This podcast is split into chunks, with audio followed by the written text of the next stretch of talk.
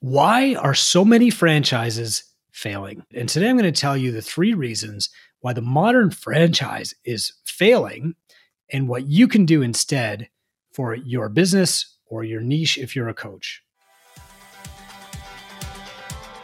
Hey, entrepreneurs, are you working hard but barely seeing any growth? And if you do see growth, is it taking way longer than you would like?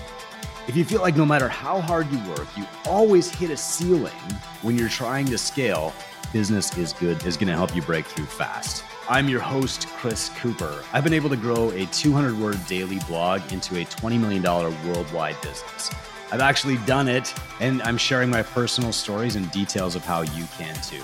The key was to use simple models to grow fast, and then teaching those models to others to help them scale too.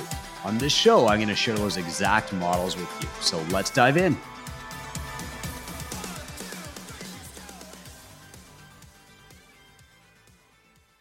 There's three reasons why the modern franchise is failing.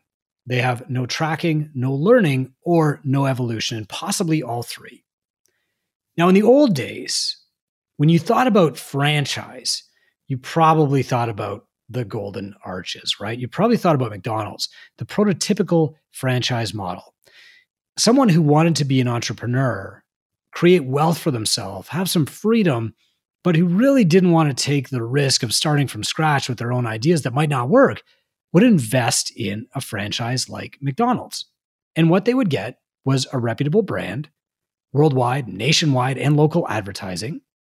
They would get training in how to make the product.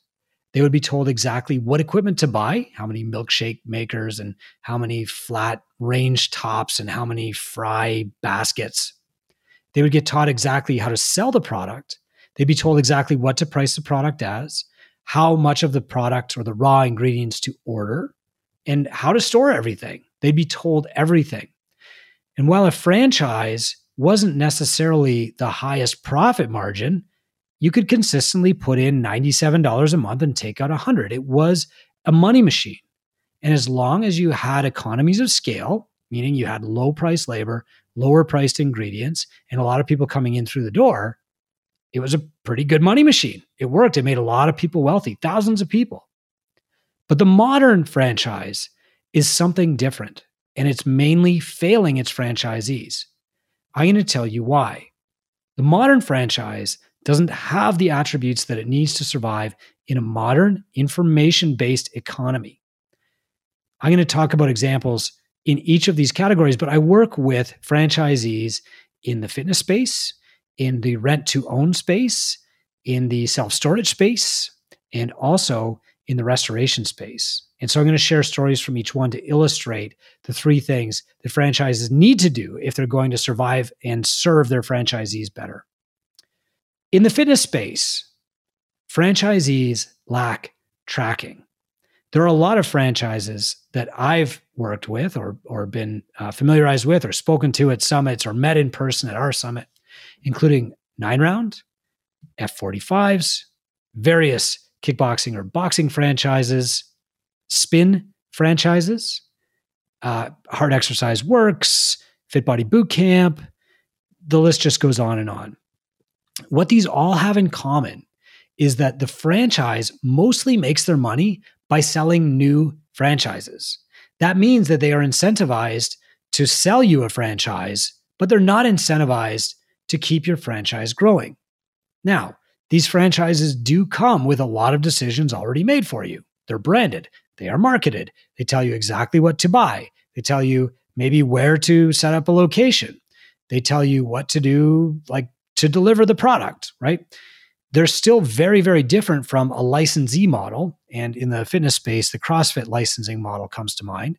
And there are pros and cons of both. For a lot of people, you're still better off to buy a nine round franchise if you like kickboxing than to buy like a CrossFit franchise. But the same could also be inversely true. For a lot of us, we like the freedom of just having a licensing agreement where we pay 3000 bucks for the CrossFit name. We can do whatever we want.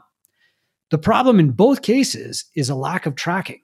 And so you don't know if you're the parent company who is actually doing well.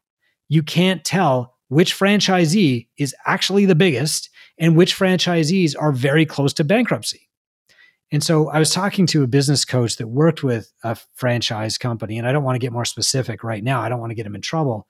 But he would tell me that when he would visit a franchise, he would fly into their city with a goal of visiting five franchises the next day.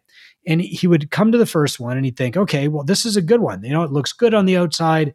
I'm greeted warmly. Everybody's smiling. And then he'd find out that they were two months away from bankruptcy. And the parent company had no idea because they weren't tracking.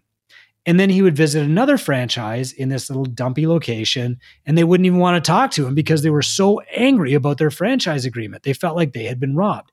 And so, if you're not tracking metrics, hey, you don't have to take responsibility for anybody's success. On the other hand, you're probably not going to help anybody become more successful.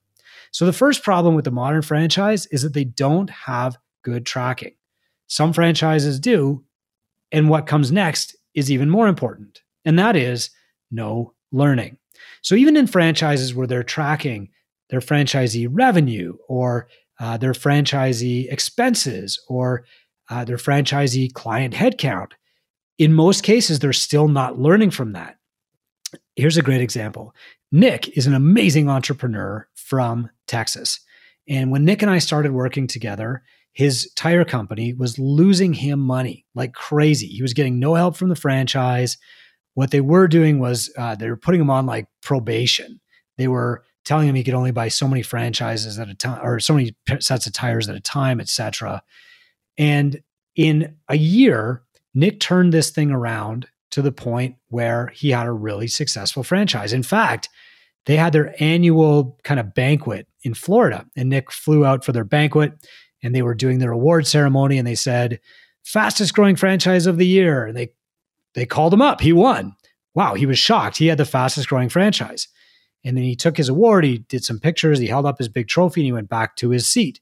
And then they called his name again for franchisee of the year so he gets back up on stage and now he's got these two trophies for fastest growing franchise and franchise of the year. He's totally blown away. He had no idea that he was growing faster than anybody else. And no, neither did anyone else. They didn't know. So Nick wins both of these trophies and he goes back and he sits down in his seat and he finishes his meal and then he flies home to Texas.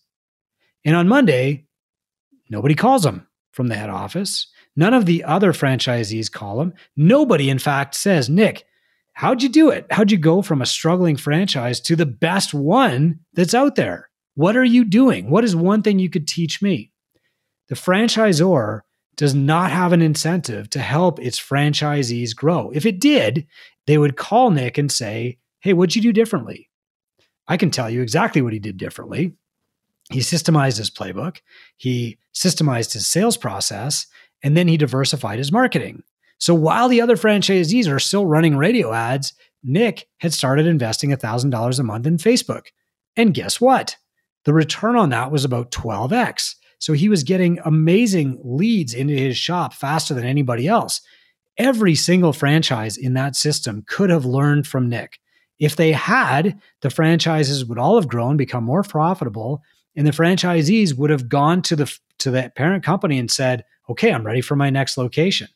Because the incentive here for the franchisor is you sell more franchises because the people who buy the franchises are the people who already own other franchises.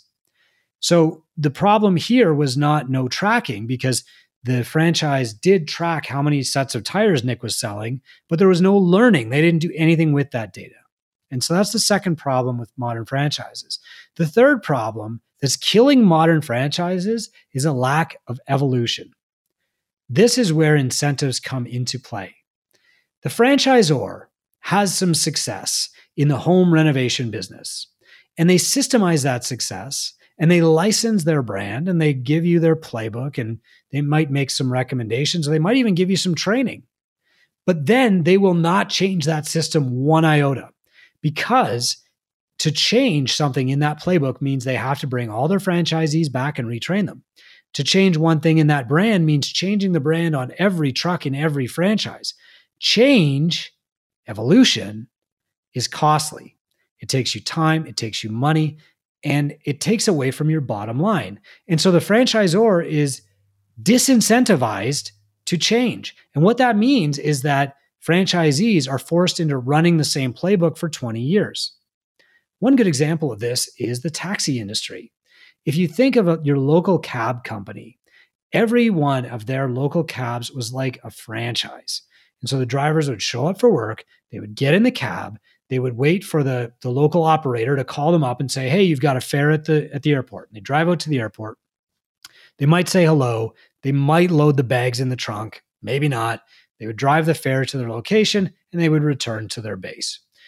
And there was no incentive for the driver to keep the cab clean and smelling fresh. There was no incentive for them to help the passenger with their luggage. There was no incentive for them to give the passenger a bottle of water or provide them with another great experience. Then Uber came along. Uber is a completely different type of franchise that allows the driver or franchisee, if you will, to create a custom experience for the client. Now, people might call this disruption, but it's really just evolution. If you are stuck in a fixed model, a company that is uh, in the next phase of evolution will disrupt your company. They will break you, and you will still be wanting to stick in your fixed model. And this is what's killing a lot of franchises right now: is they just cannot adapt quickly enough because it costs them money. Their entire model is set up to resist change, to deliver with consistency, to do it exactly the same way every time for 30 years. And when something new comes along, it is a threat to their franchise model. What can you do instead?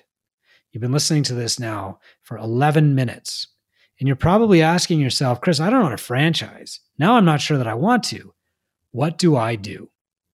If you're a business coach like me, what you do is you start at the tracking stage. Years ago, when I was working for CrossFit, and, and most of our gyms at that time were CrossFit gyms, I took a trip out to CrossFit HQ and I said, guys, you don't have to tell me how to run my gym. I'm an affiliate. I love being a licensee. I love the freedom to do it any way that I want. But it would really help me out if you would just track some data. Tracking data would mean that I know who I should be listening to, like who the best gyms are, who's faking it, because even back then there were people faking it, what the average is, so that I know, am I doing better or worse than anybody else? And then maybe I would know who to contact to figure out how to do it better. All you got to do is track. You don't have to tell me. You don't have to make recommendations. All you got to do is track the metrics. You know, even just track how many clients does the average CrossFit gym has, and that's something, right? And we were out to breakfast, and the CEO and the COO were both there. And the COO, Bruce, at the time said, Chris, that's a great idea. We're never going to do it, but you can. And so I got really mad and I went back to the hotel room and I stomped around for a day. And then I realized that in this crisis was a great opportunity for me. And so I started asking myself, how can I track this data? Now, we do this every year. It costs me about a quarter of a million dollars, and I've invested well over a million dollars into apps to track this data. It's required building um, relationships with other people who track data and being the one to pull it all together and then publishing this for free. That's what I chose to do for the fitness industry. There are other people who do this for other industries, but you can do it for yourself.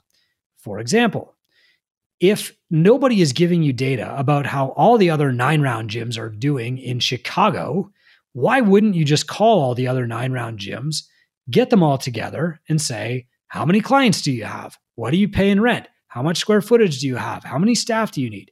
Collect your own data set and share it with them.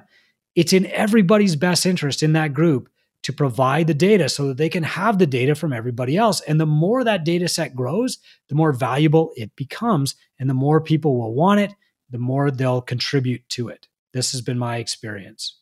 So, the first thing that you can do is to build your own data set. The second thing that you can do is to get as many other franchisees together as you can and find out who is doing what the best. So this does require tracking, right? Phase one, but it also requires phase two, which is learning.